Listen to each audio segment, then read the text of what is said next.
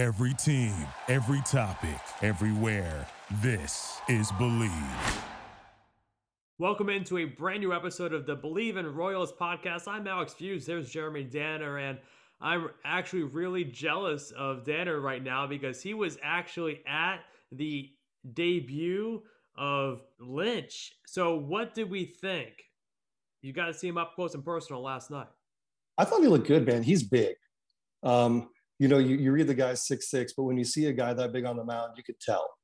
Uh, and, and, you can when you're watching on TV too. I was going back looking at some of the highlights from his uh, from his debut last night, and he just looks big on the mound. He's got that big left arm that swings out. Um, I'm excited, man. I'm very excited for the future with him. Yeah, you know, I saw Daniel. Uh, he was with the alternate site last week, so it was just crazy, right? Like he was just here in Round Rock, Texas, and then five days he's making his major league debut.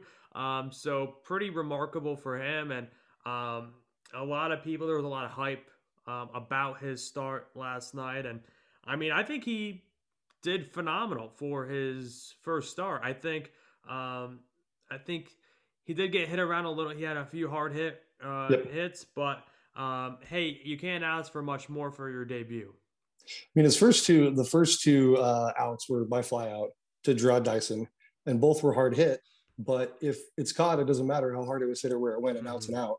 Uh, I was listening to Denny Matthews talk about, you know, what he wanted to see with. Uh, he was talking with Carrington Harrison earlier in the day, and he said he just wants to see him get through the first inning with no runs and like get through that, get through the nerves, and then you're a major league baseball player now, and now you're settled into a game, something you've done a thousand times since you were a kid. Um, and in that first inning, it did look like after those first two flyouts, he wanted to do a little too much uh, and that led to the two back-to-back walks right there. And then he got the last out of the inning with no runs and no hits. But um, I just think major league debuts are the coolest thing in the world. Mm-hmm. Um, and I, I tweeted this last night that like you're there on a dude's arguably one of the coolest days of his life. You know, apart from getting married or having kids, but most of these guys are young and they're they're years out from getting married and having kids. So like this is the coolest day ever. And as a fan in the stands, you get to share that with them, and that's really cool and sure, I think there were just shy of 7,000 people there last night, but it, it sure seemed louder than that. And, and watching uh, the replay of him coming off the field when, when he got pulled, the ovation he got was not a 7,000 person ovation. It was big. It was really cool to be there for that. You know what was so cool is watching the game last night after when I think it was in the fifth inning or something. I don't know if you watched any of it back, but they kept showing the suite where his family and friends were in, and they were just going crazy. Got a big strikeout, and like that's what we missed last year. I know you texted me this, like you just felt bad for everyone that made their debut in 2020 because they didn't get that. And, you know, I think what we're not bringing into account here and not making any excuse to anyone that makes their debut or anything, they are professional baseball players and it's their job to perform at the end of the day. But when he was in Round Rock pitching, there was probably less than 100 people in the stands. So it's like Five days later, they're pitching in front of 7,000 people, making a debut, which is their dream come true for most people. And he has a few hard hit balls. Like, uh, come on. So I, I, think at the end of the day, uh, he did great. And there's just that excitement that Daniel Lynch is here. And the Royals are 16 and 11 as we're recording this today and they're beating everyone's expectations as of as of uh, May third or May fourth. Yeah, I mean, I'm I'm super pleased as a fan, and and knowing that he's gotten that debut out of the way. Now he's going to be in that major league clubhouse with major league players, with major league pitchers who've been there, and those guys are going to start talking to him, and he's going to talk to them. He's going to pick up so much between now and his next start.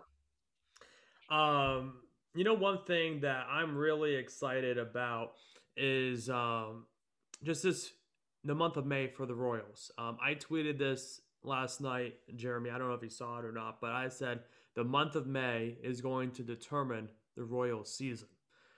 Honestly, uh, because Daniel Lynch was the first person that got called up, right? That he was a top prospect, a lot of excitement around him uh, by fans and uh, the front office members and teammates of his. So now it's like, okay, where are the Royals at the end of the month? Are they still where we were at the end of April? And if so, I think that's when you make the move to bring up a Bobby Witt Jr. So it's like if if they keep on the track that they're on right now, Jeremy, I think um, there's just just the month of May is just going to determine everything else, how everything kind of falls into place for this team going forward. Sure. I mean, we're we've been in first place counting today for 21 straight days. Um, that's not a fluke to me. Sure, people want to talk about the run differential. They want to talk about strength of schedule. They want to talk about power rankings. The last time I checked, none of those determine who makes the postseason. It's the team with the best record wins the division. And do I think we're going to continue crushing it? I don't know. Baseball's tough. It's all about that long haul and consistency. Uh, but I think you're right. If we do continue to win and play the way we're playing, uh, it becomes time that the the management has to say it's time to win now and, and bring up those pieces. Um, and not not to rush Bobby Witt Jr., but mean he's starting in AAA, uh, so I mean that's that's a big deal. Um, but yeah, once it's time to get those guys up, it's time to go. Did you see that uh, they tweeted out a little bit ago that uh, we signed Alcides Escobar to a minor league contract? Crazy, isn't it? I don't get it. I, I you know, a buddy texted me, he's like, "What are they doing?" I'm like, "I have no idea." but I know that uh, I know that Dayton Moore knows a lot more about baseball than I ever will. So I, I trust what they're doing. You know, does it does it communicate that maybe there's more going on with Madison than we thought? I don't know, and that's where like baseball fans become, you know, paranoid conspiracy theorists in a way where we try to we try to play 4D chess with uh with major league managers, and we don't know mm-hmm. the, the full story of what's going on. Mm-hmm. I think the biggest surprise, we'll get into that. That's a good point from you about Escobar. But um, I think the biggest surprise honestly, was uh, moving Jakob Junis to the bullpen. Mm-hmm. And we saw his first appearance out of the bullpen this season uh, last night, and it didn't really go the way um, that Kansas City wanted it to. So, I mean, he's been the second best starter in that rotation. Um, I, honestly, I don't know why they did that. Um, I, I, think they should have. I, I, I can see both sides of it, right? What they needed really is now I think Josh Staumont is most likely going to be used as their closer for the most part, even though they've been the whole month of April.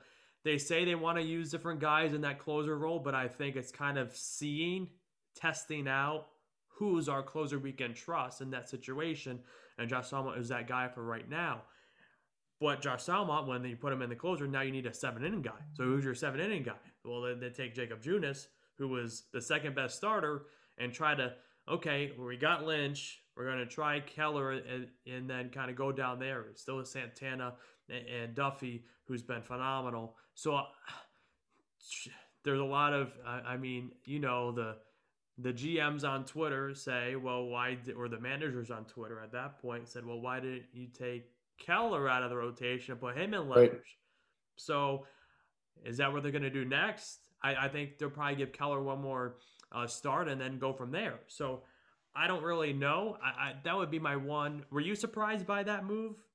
I was, and you know, to to what you're saying about the the armchair managers or whatever. Um, Jakob Junis was surprised by that. I listened to an interview with him yesterday, and they said, "Were you surprised to move to the bullpen?" He said, "Of course." You know, he's like he felt like yeah. he has the stuff to be a starter. He felt like his performance has been at a level where he should remain a starter, but he said he's not going to second guess it. He's going to do what is asked of him to help the team win. And I think that's mm-hmm. That's a great player. But I also appreciate that he has confidence in himself and he has the uh, the attitude to say, yeah, I am a starting pitcher. I have the talent. I have the ability. However, I'm going to do what my team is asking me to do. So I think I think we're all surprised by by Jakob Junis moving to the bullpen for sure. But I understand wanting to get uh, a more experienced, steady player out there um, in the bullpen to sort of provide some stability. Obviously, that didn't happen last night, but um, you know, baseball's weird and things happen differently every day. And, and I think, you know, to your point, you brought up Brad Keller. Um, is what's going on with him a fluke? Because he's had nothing but consistent success since coming to the majors. And this year, um, you know, he's not been the Brad Keller we're used to seeing. Mm-hmm. Man, it's just so tough. Um, and you see it all the time. There's so many different conspiracy theories out there. And I keep the, this preface, Jeremy we have not seen a 162 game season in over a year, right? I think I've forgotten as a baseball fan what it's really like to cover a 162 game season because it seems like five years ago we had 162 games. Because I'm looking at the schedule and it's like, man, there's still a hell of a lot of baseball to be played. So it's like you can't get too excited. I mean, you can be excited as a fan, sure. obviously, about how well your team is performing, but there's still, we're only, it's day 33. Today's day 34 of the season.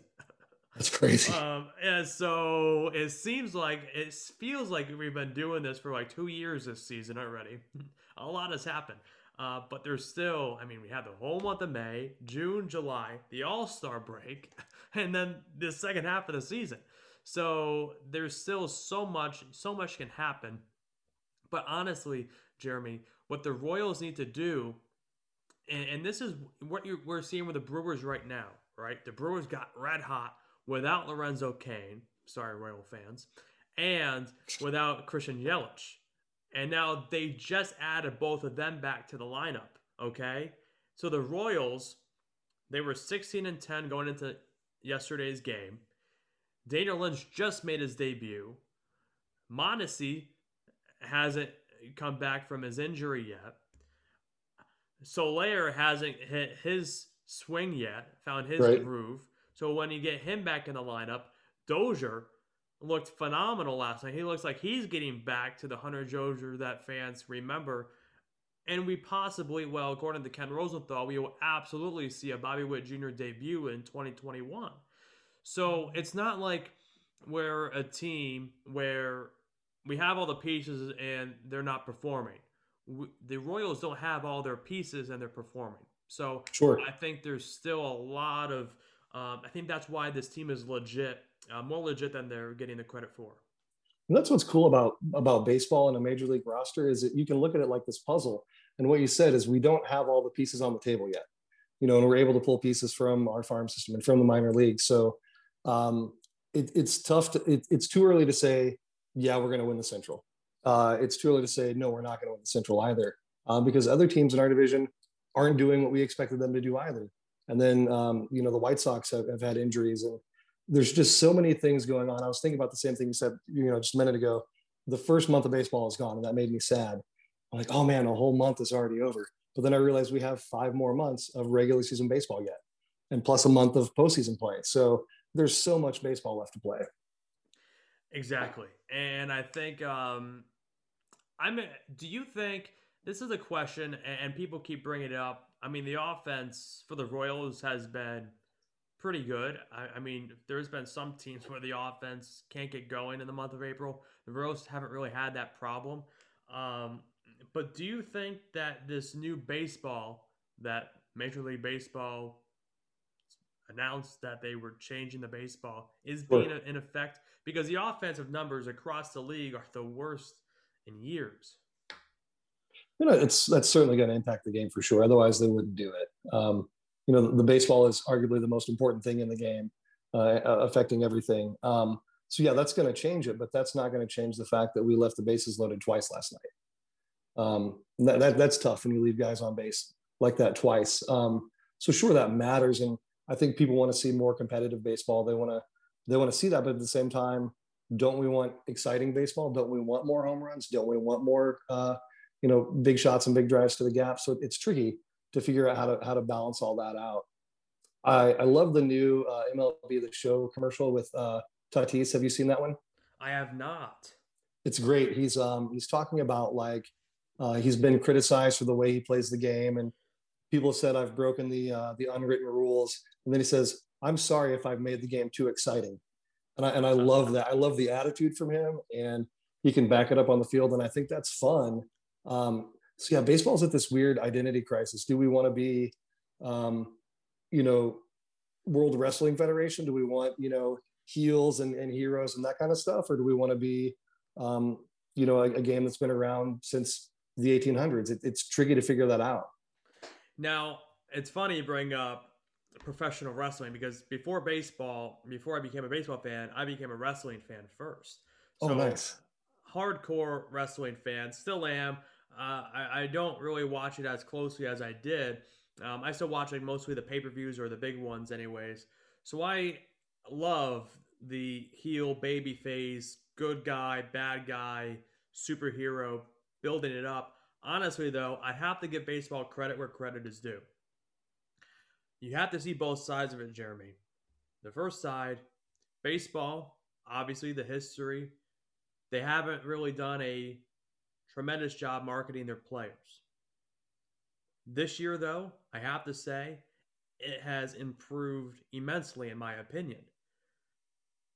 The problem, though, is this baseball has never seen this much talent enter the league at one time. Sure. So, how do you market all these great players at the same time? It, it's a challenge, and I can understand where the challenge is coming from. It's one thing if you have one guy that you can focus on, right? But when you got guys like the LA Angels, when you have guys like Trout, Ohtani, Pujols, all in that lineup, and Rendon, they have a World Series caliber offense. And then across town, you got the Dodgers, who, um, even though everyone's getting hurt, they still have the depth to win the World Series still.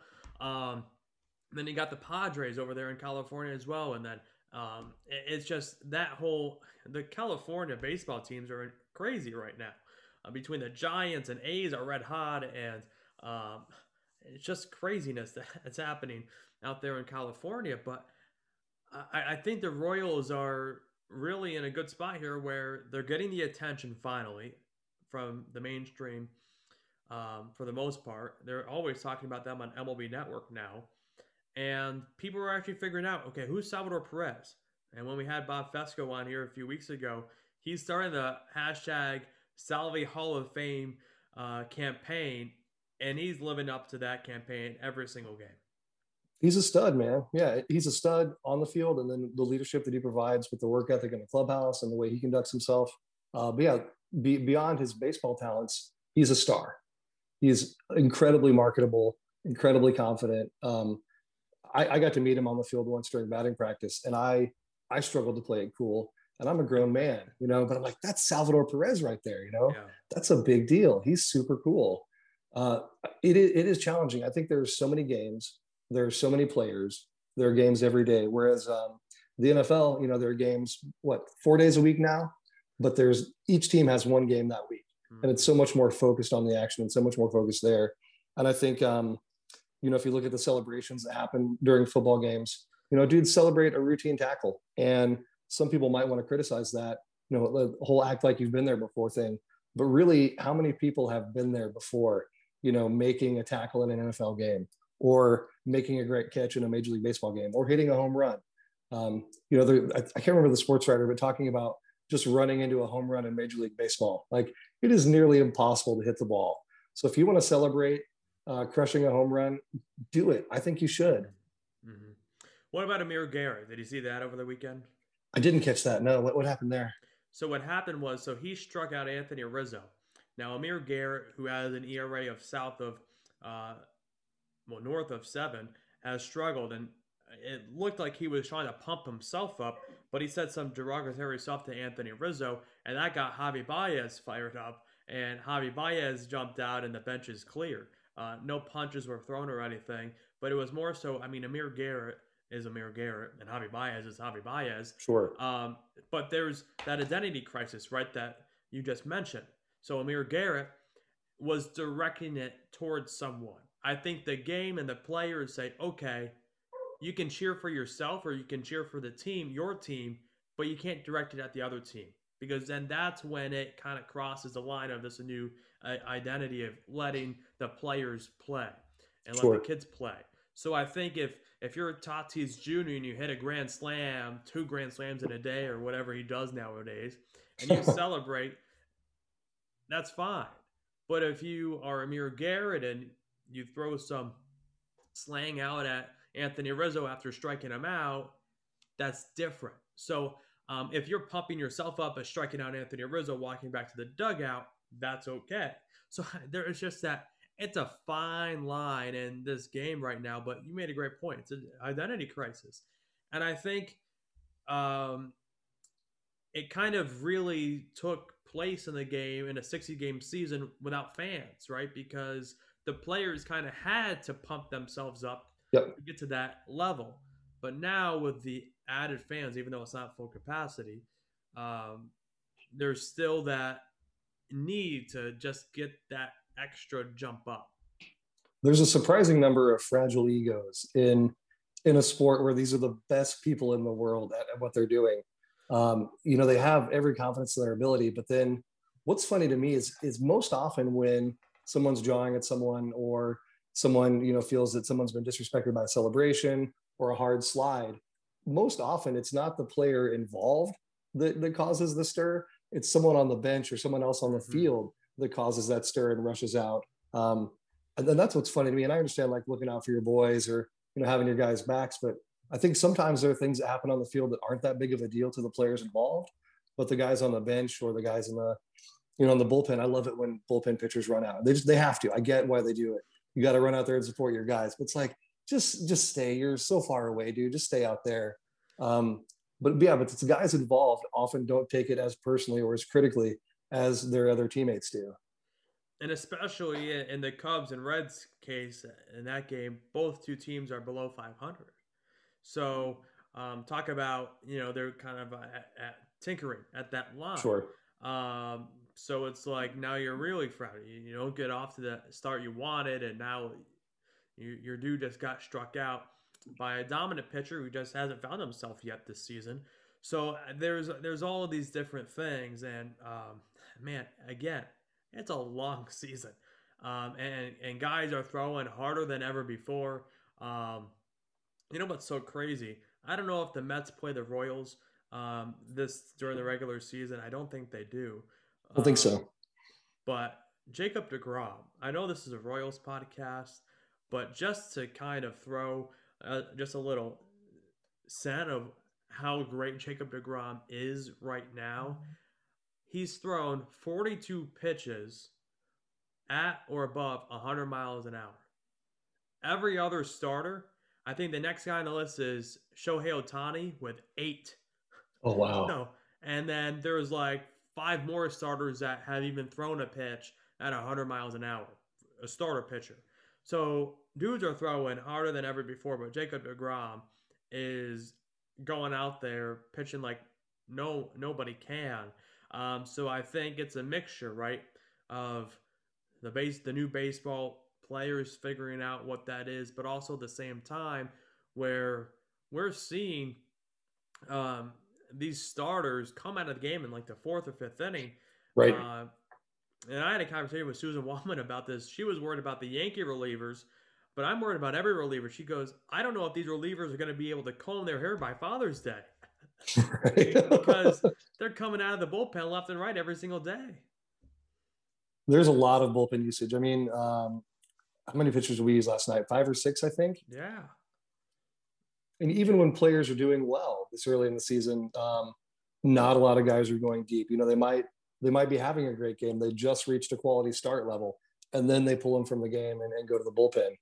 It'll be interesting to see. Um, you know, we've talked about the way Mike Matheny's been using the bullpen it's been more situationally as opposed to setup roles. But with Junis going to the bullpen and then um, Staumont, you know, emerging as the guy who has closer stuff, will we continue to use our bullpen that way, or will we see, you know, starters go later in the game, um, and then see, you know, which who we're going to pull out of the bullpen last night? We pulled. Um, uh, I'm drawing a blank on the on the guy's name. Um, a reliever with uh, with long hair. Scott's his first name, and it just yeah, it just it went it went out of my mind. Um, but Scott Barlow, like a kind of a long reliever setup guy.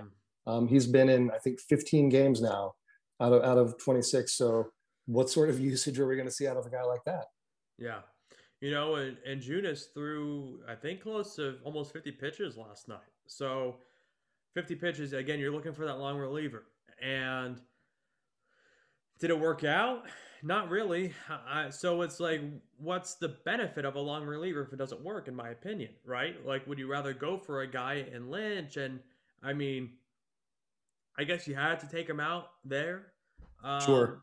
But at the same time, where it's like you bring, I think it was Barlow in next, I believe, and then tied the game. So it's like, I don't know you know, it's just so difficult to manage uh, these baseball games, and it's always, you know, hindsight, you know, is twenty twenty, um, and I, I, think Tony La Russa, right? He, he's a guy that hasn't managed at the big league level in ten years, and he's under high criticism um, by many people, even reporters now, about how he's managing the bullpen. Um, so I think it's we can sit here all day and say, well, why did you do this or why didn't you do that? But it's kind of league wide right now, honestly, about how teams are using the bullpen. But I think it's just so difficult because these pitchers haven't thrown, you know, in a 162 game season and since 2019. Right. So it's like, how are they going to perform in a long season? I think that's a conversation that we need to start having. It's not going to be the same. No, no, I think it's it's going to be different for position players too, man. Mhm. Um, you know, a lot of these guys work hard in the off season, but they also want to take time off, and especially um, with all the COVID restrictions they faced last year during the season. Um, you know, this year there's still restrictions, of course. It's not as uh, as strict or tight as it was, but I mean, we, we've said this before. This season is completely different. It matters in a, in a more in a way, but it's also um, it's just so different than what they've done in the past. Even though they've all played 162 game seasons before, but they've never done that coming off a 60 game season, coming off that that shortened of a season before. Mm-hmm. Um, any other? Uh, I mean, we're recording this. This will go out today. Um, on today's Tuesday, May fourth. May the fourth be with you. Um, minor league baseball season starts today. Um, so uh, Bobby Witt Jr. started at Double A in, in Arkansas, and then um, I I think he will skip and, and then just go right into the major leagues eventually this season, from what I've heard anyway. So um, definitely some excitement. Minor league season finally back. Uh, they haven't played. It's been over 600 days since the last Jeez. minor league season was played. Isn't That's crazy. That's why I wore my uh, my Omaha Storm Chaser shirt today. There you go. Have you been to that ballpark? I have. It's really cool, man. Yeah. I, I, went there a few times for beer festivals actually before I ever went for a game. So there used to be the Great Nebraska Beer Fest there, and they would set breweries up around the concourse. It was really cool. Uh, but then I went up and uh, I took my son and we caught a couple games. And then uh, before the 2019 season, I went up and watched the Royals play uh, an exhibition game against the Storm Yeah. Chasers, and that was super cool. Hey, um, how far away is that from Kauffman? Uh, it's about two hours, 45 minutes, three hours. Oh, okay, Yeah, not too bad at all. okay. I got to get up there. I haven't been there yet. So It's fun. Omaha's a great city, man. It's kind of like uh, Kansas City light in a way. It feels all like Kansas City. The people are all super nice, uh, but it's just not as not as big as Kansas City hmm Perfect AAA uh, city then. for sure. The last thing that I want to touch on, and I feel like we'd be remiss if we didn't talk about this, is they uh, they announced the MLB uh, Pitcher of the Month uh, in, in both leagues, and Gerrit Cole was named the AL Pitcher uh, of the Month for uh, April, absolutely ripping off Danny Duffy. Um, they have the same record four and one, which I don't think record matters as much anymore. And I think a lot of people feel that way. Um, Danny's WAR is, is slightly lower than uh, than Gerrit Cole's, but his ERA is 0.6, 0.6, and he's not the best pitcher in the AL. I don't understand that. Well, you make a great point there. Um, I didn't even realize that they named Gerrit Cole.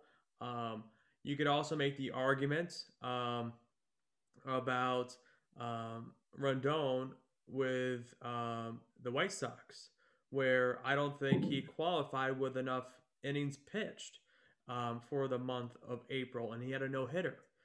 Um, Yeah, so um, I, I think, man, like I mean, Gerrit Cole has been nasty, but when you're competing up, like I just don't understand, like how do you do it? Like how does it give? Is it votes or like is it by stats? I don't know. Um, but Danny Duffy, I mean, he's just incredible to watch. Have you been to a game where he's pitched yet? Um, I don't think I've been to a game where he's pitched. No, I think I've I just watched he's him on pitched TV. that much at, at the K this season. Mm-mm. It's been mostly road games. Yeah, I feel like I've seen I've seen Brad Keller a couple times. I saw um, Lynch last night, of course, but Mhm.